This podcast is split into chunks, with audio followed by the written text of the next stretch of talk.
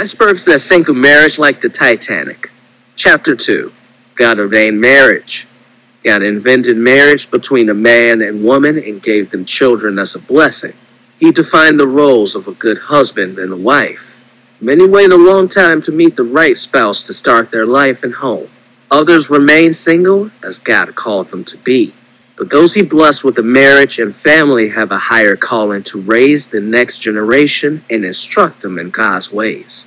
Thus, the first Dan biggest iceberg to avoid is following social trends and the world's definition of a marriage instead of God's. While cultures change, God never changes. His word applied more than 2,000 years ago and still applies today.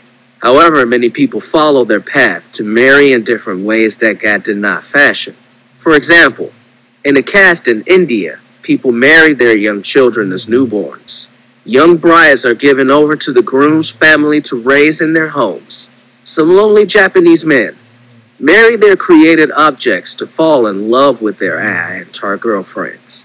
The LGBTQ crowd has come up with many forms of relationships and has lobbied to get same sex marriages legalized when this is an abomination to the Lord. Still, others define their marriages as polyamorous with multiple partners. Some crazy outliers marry their pets or inanimate objects like dolls. Even heterosexual marriages are defiled with ungodly lifestyles and adultery. Anything goes in the sinful world. But God has a very narrow definition and purpose for a godly man and a godly woman to come together as one flesh. A man will leave his father and his mother and be joined to his wife, and they will become one flesh. Genesis 2:24 MEV and Ephesians 5:31. But from the beginning of the creation, God made the male and female. For this cause shall a man leave his father and mother and cleave to his wife, and the two shall be one flesh. So then they are no longer two, but one flesh. What therefore God? has joined together, let not man put asunder. Mark 10, 6, 9 MEV. For we are members of his body, of his flesh, and of his bones. For this reason a man shall leave his father and mother and shall be joined to his wife, and the two shall be one flesh. This is a great mystery, but I am speaking about Christ and the church. Ephesians 5 30 31 MEV. In some Eastern cultures, Men don't leave their father and mother but stay with them. The wife becomes burdened with not only taking care of her husband and family but also his parents to be under their control.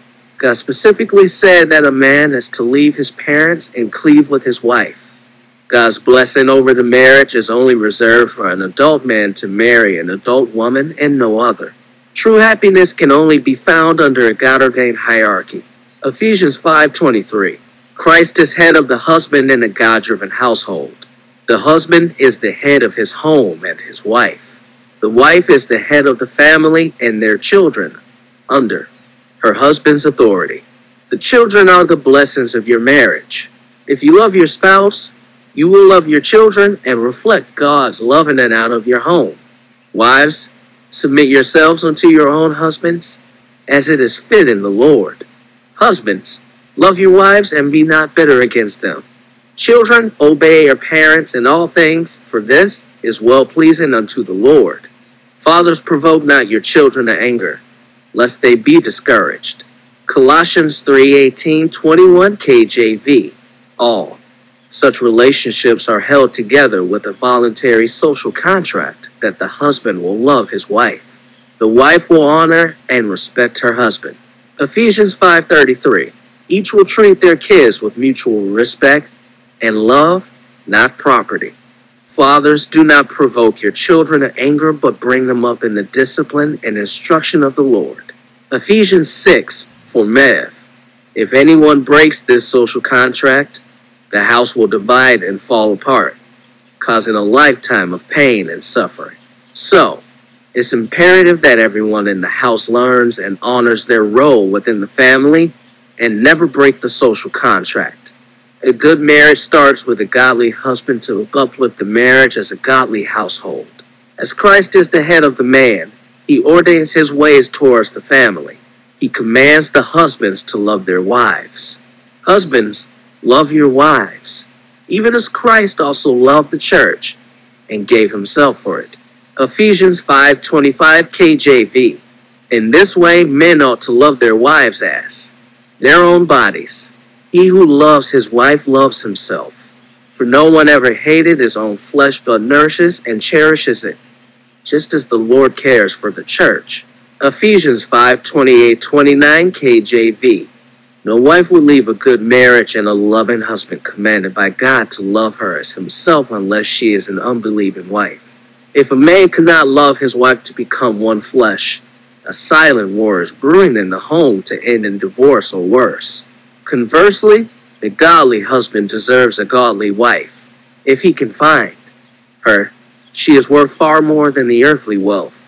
The Bible has much to say about a virtuous wife in Proverb 31 and raises a very high bar to become a good God fearing woman.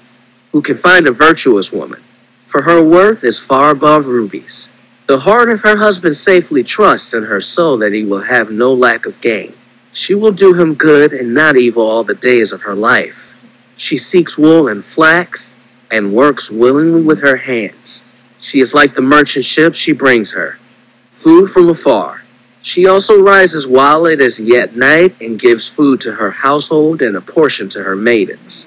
She considers a field and buys it. With the fruit of her hands, she plants a vineyard. She clothes herself with strength and strengthens her arms. She perceives that her merchandise is good, her candle does not go out by night. She lays her hands to the spindle, and her hands hold the distaff. She stretches out her hand to the poor. Yes, she reaches forth her hands to the needy. She is not afraid of the snow for her household, for all her household are clothed with scarlet. She makes herself coverings of tapestry. Her clothing is silk and purple. Her husband is known in the gates when he sits among the elders of the land. She makes fine linen and sells it and delivers sashes to the merchant. Strength and honor are her clothing, and she will rejoice in time to come.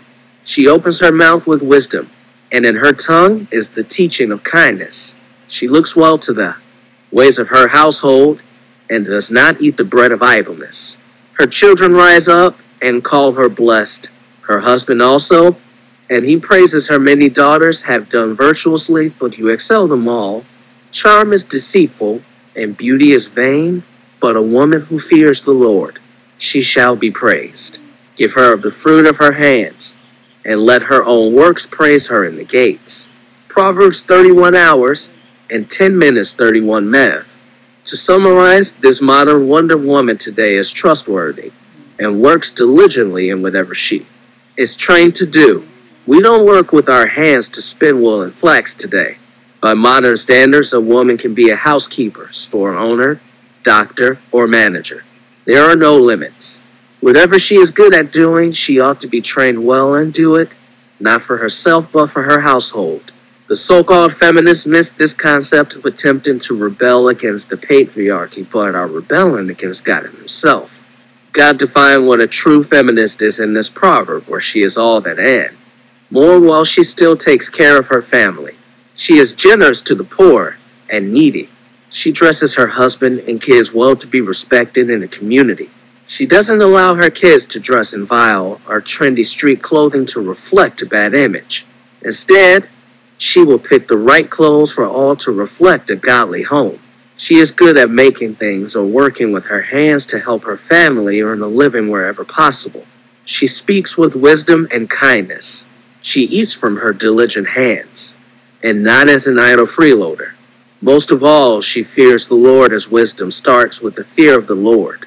If she can reach such a high standard, she will be well praised and respected in her community. This proverb teaches us that God has set a very high bar for the husband and the wife to come together as one flesh in marriage so that all generations will reflect God's standard and His image. God's blessings and His word are passed on. A good marriage and home are required to raise a virtuous young woman to become someone's wife or a godly man, head of the household. Finding a good spouse helps build trust in a home for all to live and enjoy godly blessings. If you are a single woman unable to find a godly husband, perhaps you are given time to yourself with God to become what He wants you to become for your future husband. The time alone is much like training as a soldier who will someday be ready for battle. The unmarried woman cares for the things of the Lord, that she may be holy in body and in spirit. But she who is married cares for the things of the world, how she may please her husband. 1 Corinthians 7:34 math. If you are a single man unable to find a godly woman, you are given time to mature and become the man that a good woman can respect and honor. She went the extra mile for you to be a godly wife. At least you can do is become her Boaz when she finds you. He who is unmarried cares for the things of the Lord, how he may please the Lord. But he who is married cares for the things of the world, how he may please his wife. 1 Corinthians 7:32 33 math. Sometimes, no matter how hard you try to keep a good marriage and home, your spouse is not engaged to care about you or what you do for the household. As such, one spouse may have already left the relationship mentally and doesn't want to revive it. The spouse may have chosen to move on to find a new relationship high with someone else. If your partner wants to leave, then he or she can go. The partner will never be able to live up to God's standard for a good marriage if he or she is not committed and cannot return your love. Even though God hates divorce, He allows it as people don't live in absolutes and are sinful. If you are a believer, but your spouse is not, you are already unequally yoked. However, God says you shouldn't try to leave the marriage if the spouse willingly stays. And if the woman has an unbelieving husband who consents to live with her, she should not divorce him.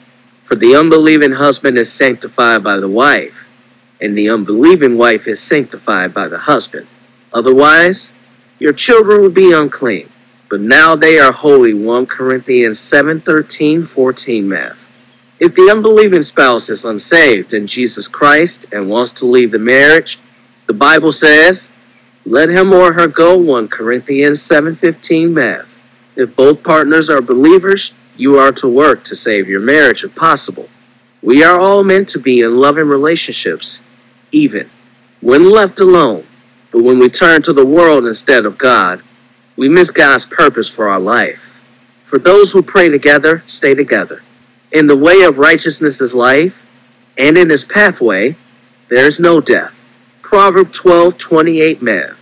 A godly household is eternal, a Christ-centered life now and later with him in our resurrection. If you follow God's way to marriage, you will see all the blessings he intended for you now and forever. If you follow the world, you will only reap what? The world offers in confusion and death. The next iceberg to avoid is not withdrawing your affection to your spouse and doing little things in life that nurture the relationship. Stay tuned.